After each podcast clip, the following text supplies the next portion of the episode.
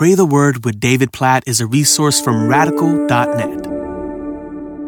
Daniel chapter 1, verses 8 and 9. But Daniel resolved that he would not defile himself with the king's food or with the wine that he drank. Therefore he asked the chief of the eunuchs to allow him not to defile himself. And God gave Daniel favor and compassion in the sight of the chief of the eunuchs. I love this picture of Daniel going totally against the grain of not just the culture around him, but what he was being commanded to do as he served in the king's court, that he resolved that he would not defile himself. What a picture. Like, are you resolved like this today? That you will not defy yourself in this world in ways that our culture beckons and in some senses commands us to do, to say, no, we are resolved that we will be holy, that we will go totally against the grain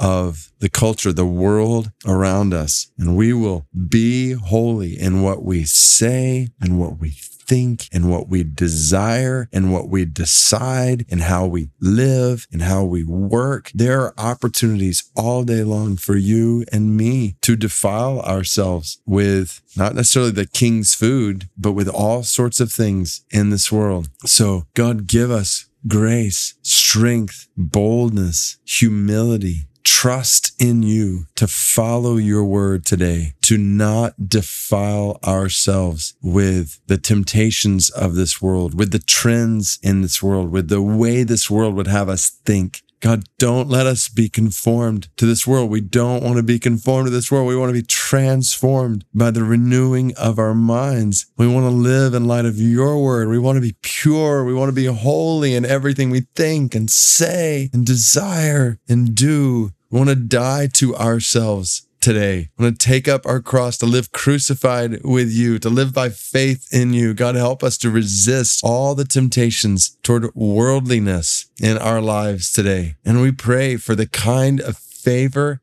and compassion that you gave Daniel in Daniel chapter one in our lives. God, that you would help us to be holy, that you would help us to be pure and in the process, just like you helped Daniel and the chief of the eunuchs saw him and realized that he was different and that the way he was living and eating in this circumstance was better. God, we pray that over our lives. We pray for Matthew 5 16 to be the fruit of our lives, that we would let your light, the light of your word and your spirit in us shine through us. God, I pray this over kids in schools who are listening to this. God, I pray this over, yeah, teenagers, over young adults on college campuses. God, I pray this over every one of us going to a workplace. God, for every one of us going throughout our community, throughout our cities, help us to live in such a way that the light of your spirit, your word, your goodness shines through us, that people might see our lives and give glory to you in heaven. God, we pray this in light of Daniel chapter 1, verse 8 and 9. In Jesus' name, amen.